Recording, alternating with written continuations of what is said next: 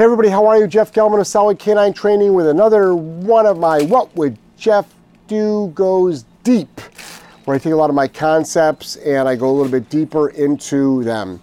One of the things that I talk often about on my podcast, at my seminars, in a lot of my narratives is finding the cracks. This is the thing.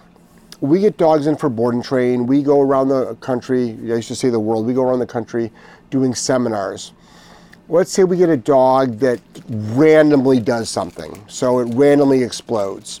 Well, we can take the dog for a walk, 20 walks, the dog doesn't randomly explode. Okay. Well, we've got ways to actually make the dogs explode, putting them in high, higher stressor environments, have dogs come at it, but what happens if it still doesn't do it? I think what's really, really important on a parallel training course to not just work on that one thing, working on that thing that the dog is not doing well.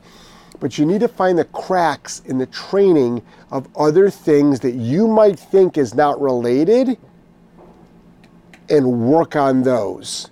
So, my dog doesn't do well on the walks, but my dog absolutely positively knows down, but he's a selective listener. Boom, work on that. Uh, my dog whines in the crate. Boom, work on that. My dog, um, more obvious things. My dog slightly growls over the food bowl. Eliminate that. My dog jumps up on people. Work on that. Find the things that are, my dog knows a great downstay except for when there's skateboards. Boom, work on that. Again, a couple of things you're trying to accomplish is better impulse control from the dogs and the concept that no means no. So now, when you've got a dog with those random moments of disobedience, those random moments of explosion, the random moments of bad behavior, you've got some leverage on the dog. So sometimes the bad behavior does not manifest, especially with us. So we've got to find other things the dog doesn't do well. For instance, dog um, barks at everything in the car. Okay, well, make it so, yep, we stop the dog from barking in the car, but let's go one step further. Lift up the tailgate, open up the door, and the dog wants to rush out. Boom, crack right there. There's a crack in the system. Work on that. Absolutely, you cannot rush out of uh, cars. So just because I open up the door, just because I lift up the tailgate, that doesn't mean you have permission to break it down. Now, is it related? In the big spectrum of good behavior, it's absolutely related.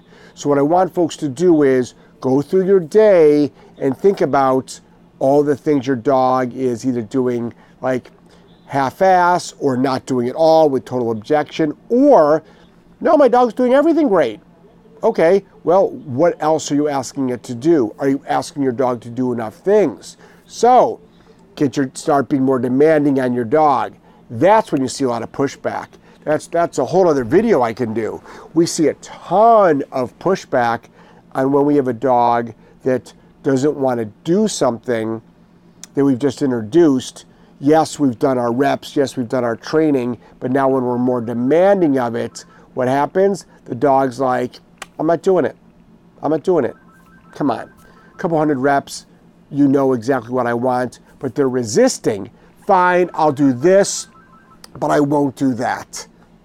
That's really, really important. All right? So look for cracks in your training, create scenarios in your training where the dog is going to make mistakes and work them through it. Correct them for making the mistake, teach them what to do.